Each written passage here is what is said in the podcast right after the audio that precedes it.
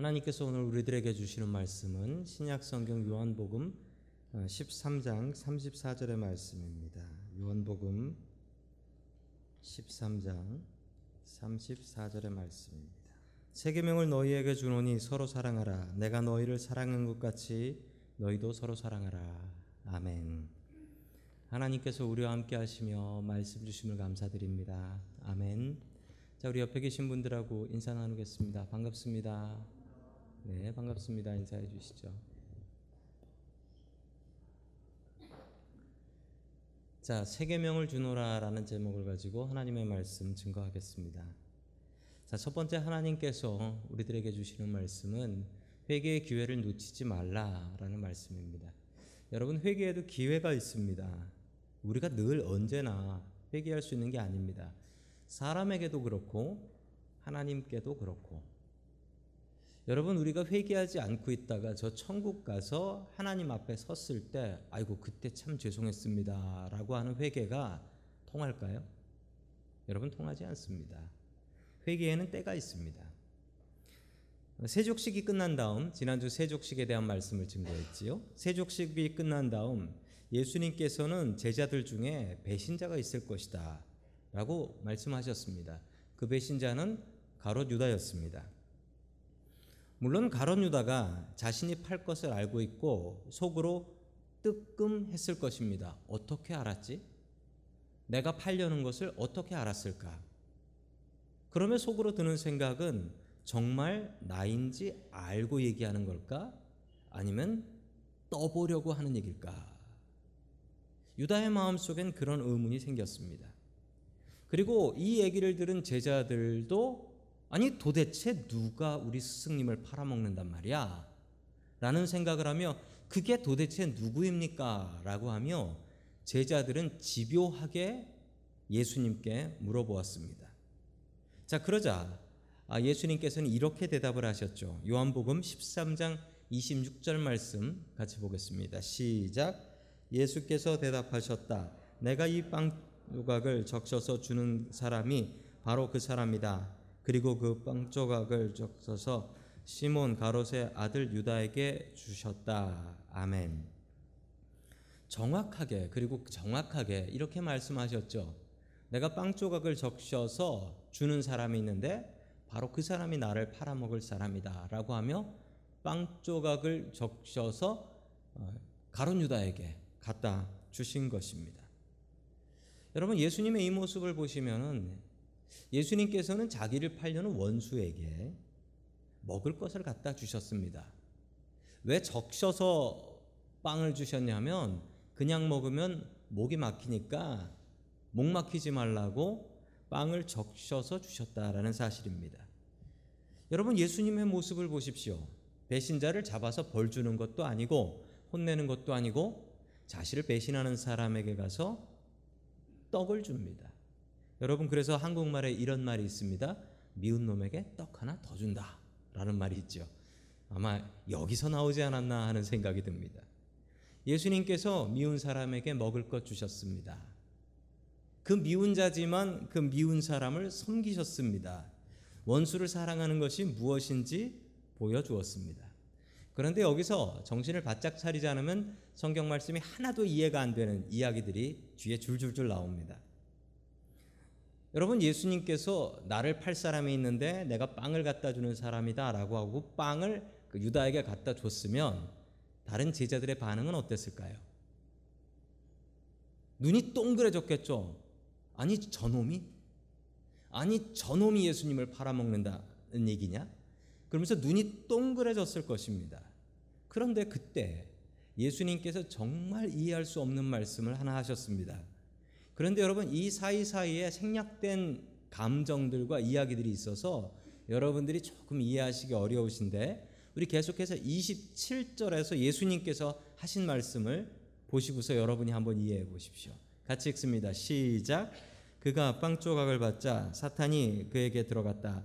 그때 예수께서 유다에게 말씀하셨다. 내가 할 일을 어서 하여라. 아멘.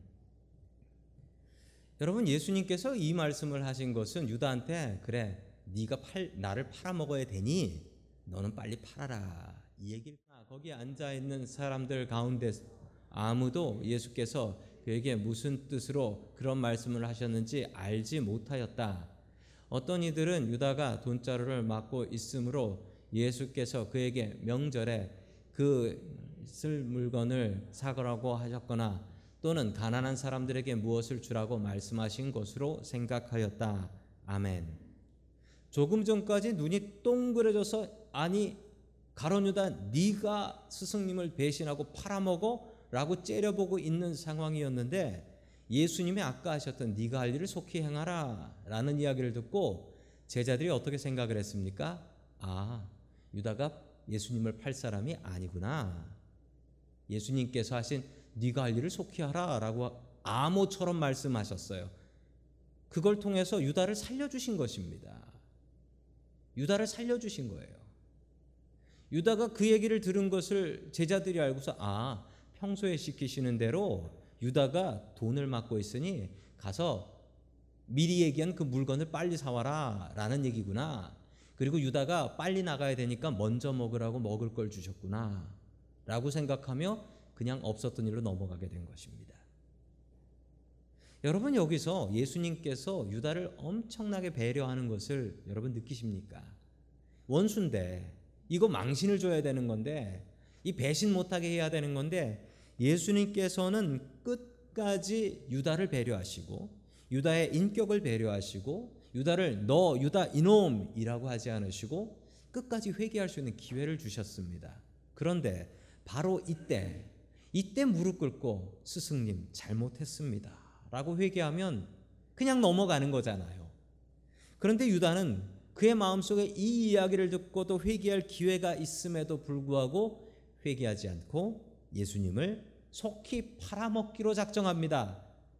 사탄에게 하신 말씀인데 그 말씀을 자기가 받고 예수님 빨리 팔아 가야지 라고 하며 그 자리를 박차고 떠나게 되는 것입니다. 여러분 우리가 회개하는 데 있어서 회개에는 기회가 있습니다. 사람한테도 그래요. 사람한테도 잘못한 것을 미안해라고 사과할 때 그 미안해 사과하는 것도 여러분 때가 있습니다. 빨리 하지 않으면 그 사람 마음이 다쳐버려요. 그 사람 마음이 다쳐버리면 그 다음엔 가서 사과해봐야 소용이 없습니다. 여러분 우리가 하나님 앞에 드려야 되는 사과 회개도 마찬가지입니다. 우리가 하나님 앞에 잘못했다라고 repent 회개할 때 그때가 있습니다. 여러분 그때를 놓치지 마십시오. 죄 지은 바로 그 다음이 회개할 때입니다. 왜 그러냐면요. 죄가 너무 많아서 우리가 지은 죄를 잊어버리잖아요. 우리가 지은 죄를 잊어버리잖아요. 그래서 회개 못한 그 죄는 하나님 앞에 갔을 때 어떻게 회개하시겠습니까? 때 놓친 회개. 여러분 우리의 마음 속에는 유다와 같은 마음이 있습니다. 완악한 마음입니다. 내 마음 예수님 팔아먹기로 정해졌으니 예수님께서 어떤 말씀을 하셔도 나에게 미운 나에게 떡을 가지고 오셔도 나는 절대로 회개하지 않습니다. 여러분 이런 완악한 마음이 우리의 마음 속에 있습니다. 여러분 그 마음 내려놓으시고 주님께서 우리에게 찔리는 마음, 갑자기 머릿속에 드는 생각, 회개해야 되겠다라는 그 마음 주실 때에 회개하고 주님 앞에 무릎 꿇을 수 있는 저와 여러분들이 될 수 있기를 주님의 이름으로 간절히 축원합니다. 아멘. 두 번째 하나님께서 우리들에게 주시는 말씀은 서로 사랑하라라는 말씀입니다. 서로 사랑하라. 예수님께서는 끝까지 유다를 배려하셔서 누군지도 알고 있었지만 유다 네가 나를 팔아먹으려고 한다라고 말씀하지 않으셨습니다. 그리고 유다만 알아들을 수 있는 암호로 유다에게 말씀하셔서 제자들은 그 얘기를 듣고도 무슨 얘기인지 몰라서 어, 평소에 시키시는 대로 심부름 시키시는구나 라고 생각하며 넘어가게 된 것이죠. 예수님의 사랑이 이렇습니다. 여러분, 주님께서 우리의 지은 죄를 모르시나요? 저는 여러분이 지은 죄를 모릅니다. 여러분은 제가 지은 죄를 모릅니다. 주님께서는 우리가 지은 죄를 다 알고 계십니다. 그런데 주님께서는 절대로 소문내지 않으십니다. 주님께서는 절대로 소문내지 않으세요. 이 예수님의 모습이 지금 나온 예수님의 모습과 똑같습니다. 다 알고 계시지만 나한테 알아들을 소리로 이야기하시지만 절대로 소문내지 않으십니다. 여러분 우린 그걸 너무 잘 알고 있습니다. 예수님께서는 소문내지 않는다는 것. 그래서 회개를 미루게 됩니다. 여러분 그러면 안 되겠습니다. 주님께서는 세 계명을 주시는데 계속해서 주시는 세 계명의 말씀을 같이 봅니다. 시작 요한복음 13장 34절입니다. 시작 새 계명을 너희에게 주노니 서로 사랑하라 내가 너희를 사랑한 것 같이 너희도 서로 사랑하라 아멘. 참 유명한 말씀이죠. 참 유명한 요한복음에 나오는 말씀입니다. 새 계명을 너희에게 주노니 여러분 새 계명이라는 것은 그럼 헌 계명이 있네요. new command가 있으면 옛날에 old command가 있습니다. old command는 뭐냐면 율법에 나오는 거예요. 율법에 나오는 법은 나를 때린 사람은 때려주고 내 눈을 다치게 한 사람은 눈을 뽑고 내 팔을 다치게 한 사람은 팔을 뽑고 이게 옛날 법이에요. 그런데 주님께서 주시는 새로운 법은 그 법이 아니라 서로 사랑하라. 어떻게 사랑하라고 말씀하시냐면 내가 너희를 사랑한 것 같이 너희도 서로 사랑하라. 내가 너희를 사랑한 것은 어떤 사랑이냐면 바로 앞에 나오는 세족식입니다. 예수님께서 무릎 꿇고 제자들의 발을 씻어 주셨던 그 세족식을 했던 주님처럼 내가 너희를 사랑하고 섬긴 것처럼 너희도 서로 사랑하라 라는 것입니다. 그 다음에 나오는 유다를 향한 사랑을 보십시오. 자기를 팔아먹을 원수. 주님께서는 원수를 사랑하라고 말씀하시지 않으셨습니까? 그런데 여러분, 말은 쉽지요.